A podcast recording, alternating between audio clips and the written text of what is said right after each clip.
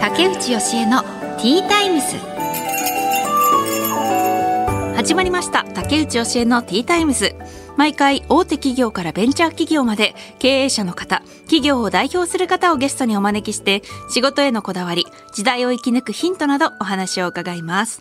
パーソナリティは私竹内義恵が務めさせていただきます。えっとつい最近まあ出産前に最後の家族旅行に行ったんですけれども3日間。であの八ヶ岳星野リゾートですかね。すごい良かったですね。プールが子供がもう大好きなものがたくさんある感じで波のプールがあったりとか楽しかったんですけどちょっとなんかこう今まで出産後初めて一番落ち込む出来事があってっていうのはその旅行、ま、前からちょっとずつあったんですけどでも旅行期間にいきなりものすごい激しくパパっ子になってしまったっていう。それまでは結構どちらかというと私の方でママと一緒になんかママ抱っこしてみたいなパパじゃなくてママみたいな感じだったんですがなんかね旅行中本当にもうパパパパみたいな感じでむしろママ嫌だ。私が「え私抱っこしたい」ってしようとしても「ママいいや」パパがいいパパカタカタツムリ、まあ、肩車なんですけど「カタツムリカタツムリ」でもママもカタツムリできるよって言ってもママ嫌だって言われてもう結構ショックで初めてこんな拒否されてしまったのでで、まあ、それが3日間続いてでどんどんどんどんこう私的にはメンタルがちょっと崩壊してって で多分妊娠中だからっていうのもあると思うんですけどもうなんか弱っちゃって、で、ついに泣いてしまって もう号泣。で、4日目ぐらいに、また、4日目はもうあの、家に帰ってね、あの、普通の平日だったんですけれども、朝起きて、で、また息子が、パパ、パパ、パパ、みたいな感じで、パパに抱っこしてもらって、リビングまで行くっていう感じになったので、そこでもうなんか私が、なんだろうな、それまで保ってたものが崩れてしまって 涙が出て、で、はあ、そうですね。で、まあ、とりあえずなんとか息子を保育園に連れてったんですけども、その日はもう何もできなくて、なんか一人で、あの、号泣おえつ。こんなことあるんだって、号泣おえつ、もショックから立ち直れなくて、もう、あ、なんだろう、こんなにショック受けるんだ私っていう衝撃がありましたね。うん、ほんと何もできなかったですね。一日中泣いて、で、ちょっとしてから、うん、あ、もうこんなんじゃダメだなと思っていろんな友達とかに話聞いたりして、で、まあ、やっぱ妊娠中はそういう風になる子もいるよっていうことでしたね。なんとなくこう、子供が感づいて、なんかちょっと不安になっていって、で、ママ嫌だ、パパがいいっていう子はいるっていうことでした。今もね、まだちょっとそういう気があるので、あの、夫には、ちょっとあんまり早く帰ってこなくていいよって言ってて、仕事から あの、できるだけ、ちょっと、私がね、今ちょっとメンタル弱ってるので、あの、ちょっと刺激しないでくれって。夫はかわいそう一番不憫な人なんですけどあんまり帰ってこないようにしてもらって。じゃなんとかね息子のこのママ嫌っていうのだけはなんとかちょっと変えたいなと思ってきついのではい。今ちょっと頑張ってるところです。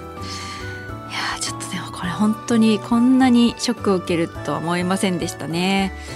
うん。なんか仕事とかであったりしたかな。なんかねすごい失敗してあって泣いたりしたことは昔あった気もしますけどそれ以来ですね。それだけ多分ものすごく自分は子育てにっていうか子供に依存依存っていうか愛情をめちゃくちゃかけてきたみたいなもう、うん、周りが見えなくなってる状態なんだなっていうことだけは分かりました。ね。でもねいろいろありそうですね。これからも。子育て。子供って本当にやっぱ残酷なんだなっていうことだけは。泣いて「えママママ好きだよ」って言っても答えてくれないんですよね。やっぱ子供って。笑顔で「ママ嫌だママ嫌い」ママ出てって」とか言うんで。辛い。ね子育てってこういうのも大変なんだっていうのが分かりました。はい。今はちょっと頑張ります。でも頑張ってまたあの仲良くやりたいなと思ってます。さあ ということで今回のゲストは株式会社ミッション6代表取締役の大家充さんです。太陽光発電事業やブルーベリー農園を経営されている会社ですね、うん、ブルーベリー息子が大好きですごいやっぱ子供生まれてから買うようになったのでね。どんなことをされてるんですかね。でも太陽光発電もやってるっていうことでいろいろされているようですよ、はい、この後たっぷりお話を伺います。最後までどうぞよろしくお願いします。竹内教えのティータイムス。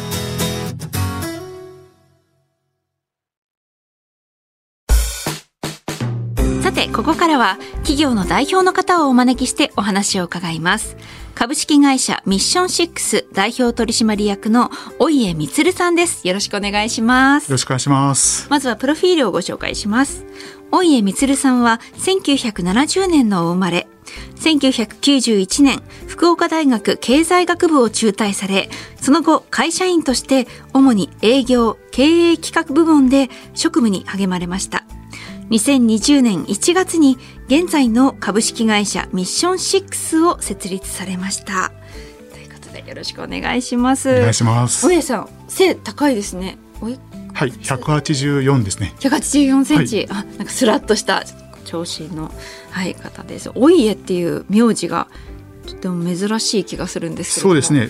あの尾びれの尾に家ってお家、はい、だから結構ですね、あのお家とかお家なんで。あの英語喋れないですけど外国人と「おいえ」でコミュニケーション取りますんであ確かにお名前はみたいな聞き「おいえです」って言うとね向こうの人はそうなっちゃいますよね。はいいいですね。いい名前です、ねはい、そうですね。うん。出身が福岡県で、はい、会社があるのも福岡県福岡市なんですね。はい、そうですね。福岡市か。博多は行ったことありますけど、あ、そうです福岡市は何があるんですか？ちょっとあまり 博多が福岡市なんで。うん、あ、あ、そうかそうか。そうですはい。あ、じゃあ、まあ、まさに中心って感じですかね。そうですはい。中心になります。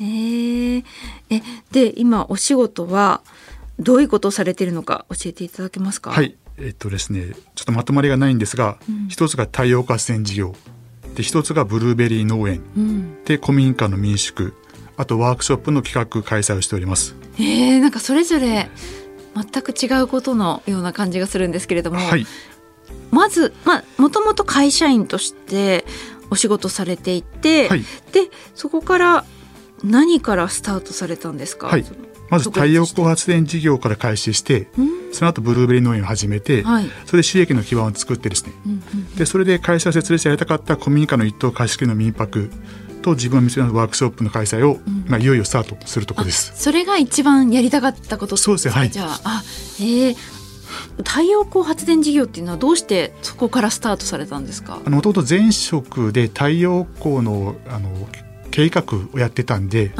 で知識があったんで、それそこから入りました。えどういうことをするんですか？太陽光を設置するっていう感じですか？何もしないですよ。設置してる太陽光にお日様が出ると勝手に発電して、うん、勝手にあの収益が出ますんで。えー、その発電した電気をはい。皆さん,、まあ、皆さんはい、使ってもらってはい。それで収益が入る。そうですねはい。へえその太陽光はどこに土地が必要ですよね。そうですねはい。どこに設置してるんですか、えっと、九州の久留米っていうところがあるんですけども、うん、そちらの方に設置してます。じゃあ土地は買わないといけなかったんですか？そうですはい。買いました。ああすごいですね、はい、それ今までのお金とかでもう貯めてたんですか？えっとですねそうですだから頭金としては貯めてたんですけどもあとは銀行の融資を受けて。あはい。えじゃあもう本当に太陽発電事業を始めようっていうことで土地を買ってそうですね、はい、太陽光を設置して、はい、えー、それってどのくらいかかるもんなんですか？私もう本当いろいろあると思うんですけど私がやってるのは大体8,000万ぐらいの投資をして大体20年間で えっと2億近い収益上がるっていう計算。はいですね。すごいですね、はい、うん。でまあそこでこう収入が増えてでなぜブルーベリー農園ではい、だからあの自分の時間が調整できる働き方をしたくてですね、うん、で農業を検討してたんですよ。はいはい、やっぱりでも農業ってちょっと素人には難しいなと思ったんですけど、たまたまそのブルーベリーをしてる人に出会ってですね、はい、まずブルーベリーの美味しさに惹かれたんですよね。ね美味しい、ね、あの生で食べたことなかったんですよ。え？で初めて食べたら甘くて美味しくて。あこれ食べたことなかったですね、はい、冷凍しか食べたことなかったんで、うん、酸っぱいというイメージがあったんですけど、はいはいはいはい、本当に摘み立ては甘くて美味しいんですよね。めちゃくちゃ美味しいですよね。ブルーベリー、はい、あのうちも2歳の息子がもう大好きで。あそうなんですね。ちょっとねお高いですけれども、はい、結構あの頻繁に買ってます、えー、であとはそれでああいいなと思ってですね、はい、ただあの素人でもできるように指導してくれるというのとあとブルーベリーってジャムとかいろんな加工ができますよね。もともとあの自由企画だったんでいろんな販売ルートとか、うん、販売ルートがあることにすごい魅力を感じてあ。これってなんかいろんな売り方できるなと思って、えー、それで始めました。すごい。じゃあブルーベリー農園っていうままず土地をまた用意して。あ土地はあの今回あのあの民泊をするところの敷地があったんで、はいはい、そこの方で始めるようにしました。あ、そっか。民泊ももうする予定で、そうですね。はい。でその土地を使って、はい、ブルーベリーも今育ててるんですね。はい、えー、民泊はなぜ民泊をしたいっていうね、あのもともとはそれがしたくて、はい、こうやってあの収入を増やしていったと思うんですけれども、はい、なぜしたかったんですか？えっとこれが私の事業の最終目的になるんですけども、要は自殺する人一人でも減らしたいっていう思いがありまして、うん、でそれであの本来の自分と本来の自分を無条件に受け入れてくれる場所をですね気づく時間を提供したいということで、うん、あの民泊をしたいというふうに考えましたえ民泊がその手助けになるんですか？そうですねはい。あの私がですねあの仕事以外で自殺に関わるボランティアをやってまして、うん、その中で生きづらさを抱えている若者が非常に多いことに驚いたんですよね。で私自身も小学校の時に母を亡くしているんですが、はい、まあ、子供にとって無条件に甘える場所っていうのはそれは母親だと思うんですよ。うんうん、で自分が安心して甘える場所がなくなった自分はですね、うん、まあ、心の底にある喪失感を誰にも言えずに無理やり蓋をして成長してきました。小学生の頃はちょっと、で、ね、はい、ボランティア活動をしているとですねもしご両親が揃っていて外から見ると普通の見る家庭の子でもですね私と同じような気持ちを変えた子がたくさんいることに驚いたんですよね。だからなんで両親がいるのに両親の愛情を感じるのにってそう考えて思ったことは多分子供の頃にですね自分の話を最後まで否定せずに親に聞いてもらって頭ごなしに結論を決めつけられずにきちんと対話した経験のある子の方が少ないと思うんですよね。で私自身もあの社会人の娘がいるんですけども、振り返ってみるときちんと話したことはないと思うんですよ。話したことないっていうのは？ちゃんと聞いてやったことがないと思うんですよね。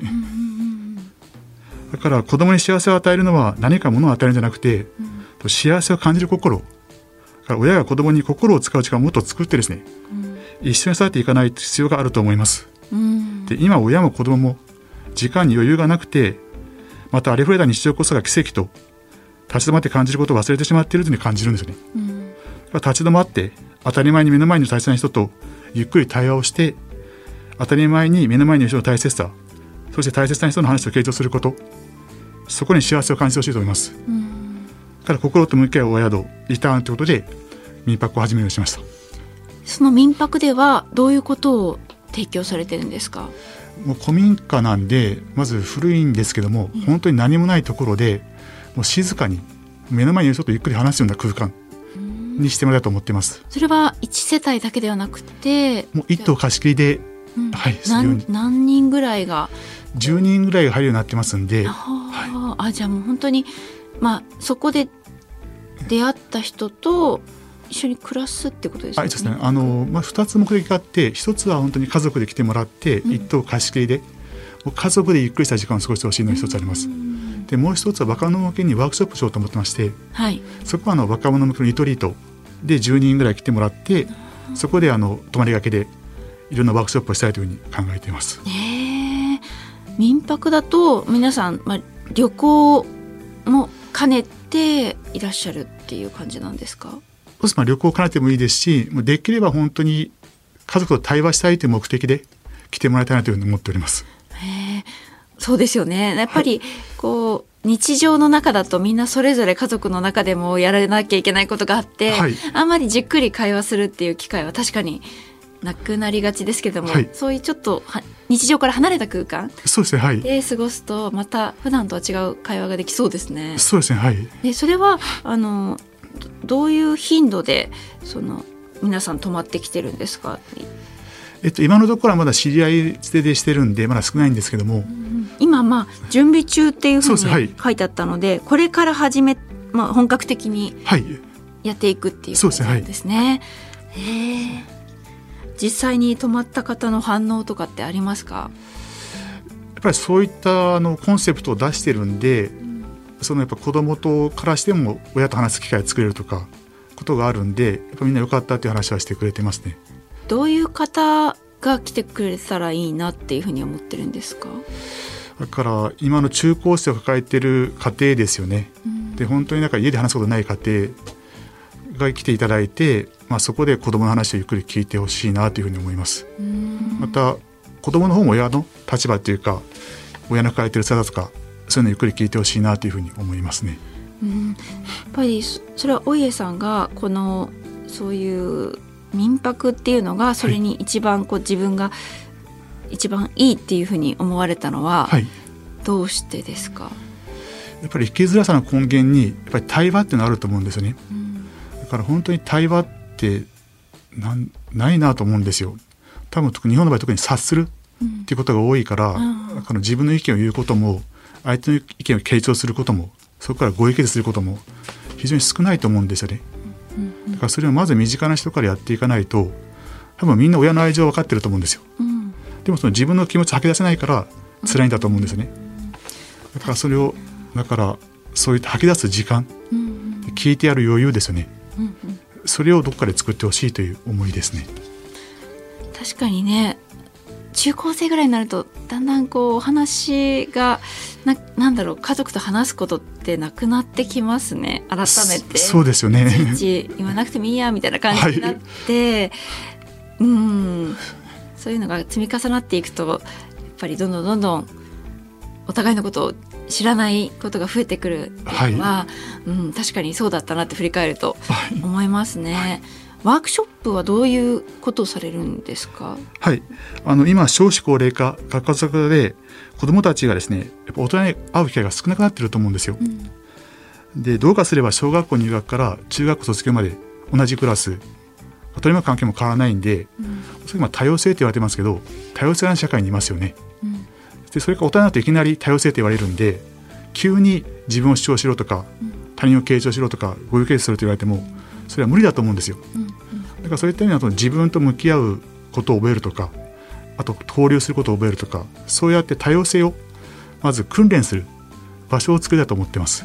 それから社会に出ればまだいいかなと思うんですけど。多様性を訓練する場所。そうですね、はい、どうやって訓練できるんですか？例えばあの地域間で3世代とかでそういった交流するワークショップをするとかしてですね。あおじいちゃんおばあちゃんとか含めて、はい、ちっちゃい子呼んだりして、はいみんなでワークショップの内容っていうのはお家さんが企画されるんですか？はい企画します、えー、それはもうどういうふうに企画されたんですか？どういうことでこれがいいんじゃないかっていうのはなんかこう勉強されたとかあるんですか？そうさほど自身のあのボランティア活動の中でこういうやり方がいいと思ってまして、うん、それ今ワークショップデザイナーで勉強しながらそういう企画を作っていったというところですね。えー1日がかりの企画ですか？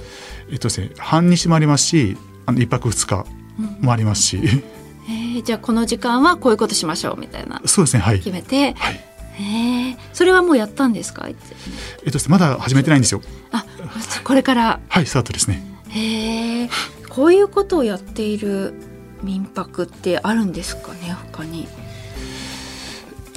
どうですかね。ちょっと民泊としてはわからないですけど確かにあのボランティアとしてやってる方は多いんですけどやっぱりそれをそこで事業でやっていかないと続かないんで、まあ、そういった意味では事業化していってあの継続できるようにというふうに考えています。うん、えー、今実際こう取り組み始めていて、はい、こうやりがいというか気持ちの面ではどうですか？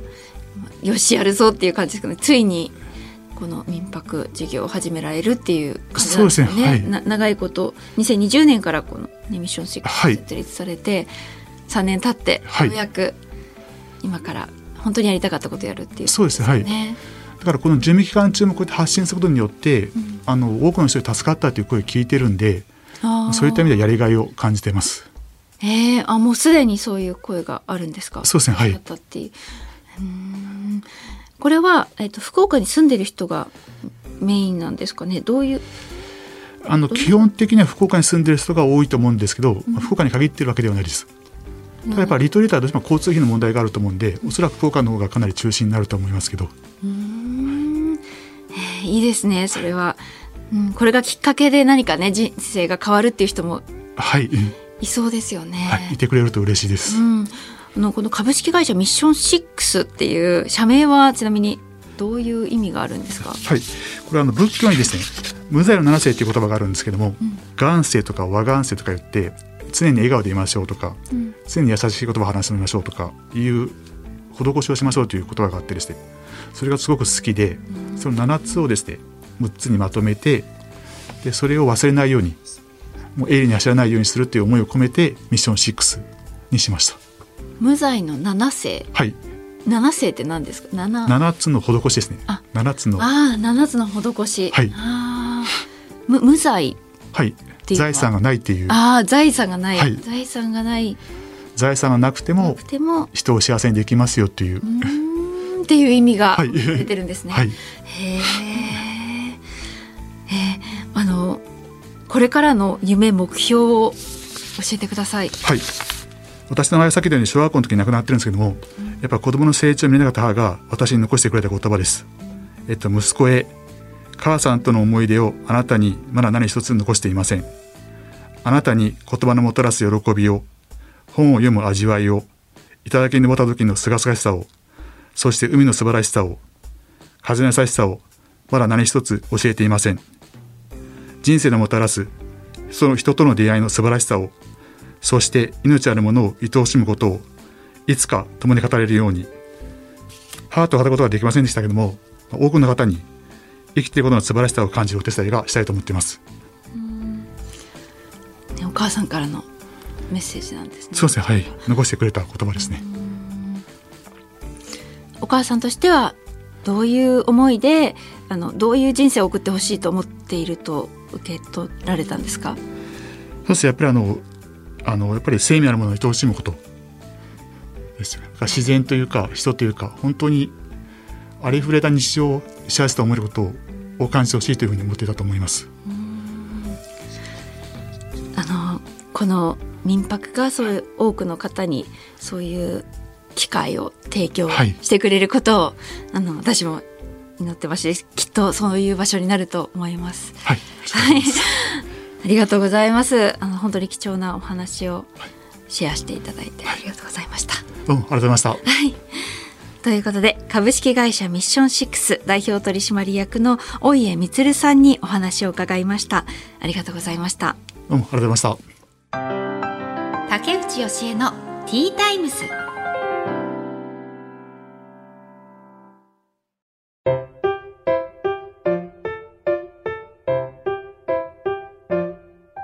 ここで恒例、本日の一品です。今回は、クッキー専門店、ベンズクッキーズのクッキー、ダークチョコレートくるみです。え、めちゃくちゃ大きいです。なんか、さっき、作家さんが言ってたんですけど、醤油せんべいぐらいの大きさっていう はい、あのー、まあでも結構そうですよね。アメリカとか、まあこれは、えっ、ー、と、イギリスのお店みたいなんですけれども、あっちの方のクッキーってこうですよね。大きいですよね。じゃちょっといただきます。まずは、コーヒーから。じゃあちょっとクッキー。うわあ柔らかい。ホロホロです。わ崩れる。あじゃあいただきます。うん。うん。うん。うん。うん。うん。しっとりしてますね。うん。しっとりしててまあチョコレート味っていうのもあるんでしょうけど結構ブラウニーに近い感じ。食感も柔らかいのでこうサクサクっていうよりはあのブラウニーのこうしとしっとりした、うん、感じ。うーん。美味しい。でも、まあ、ちょっとサクっていう感食感も残ってるのでクッキーらしさもあり。美味しいですね。うん。無添加無着色なんだ。種類もすごいたくさんあって。私が今頂いてるのは人気クッキーの5つのうちの1つなんですね。うんなんかアメリカ人の子供が食べてそうなクッキー。大きい。いいですね。赤ワインにもぴったりって書いてある。そうなんだ。うーん。なるほど。コーヒーもすごい合いますね。一枚一枚大切に焼き上げているそんなクッキーです。クッキー専門店ベンズクッキーズ。結構あれなんですね。いろんなところに店舗があるんですね。まあいろんなところというか、まあ、東京横浜京都。うんオンラインでも購入できるみたいです。ご興味のある方はぜひ、うん、ありがとうございます。ごちそうさまです。この後はエンディングです。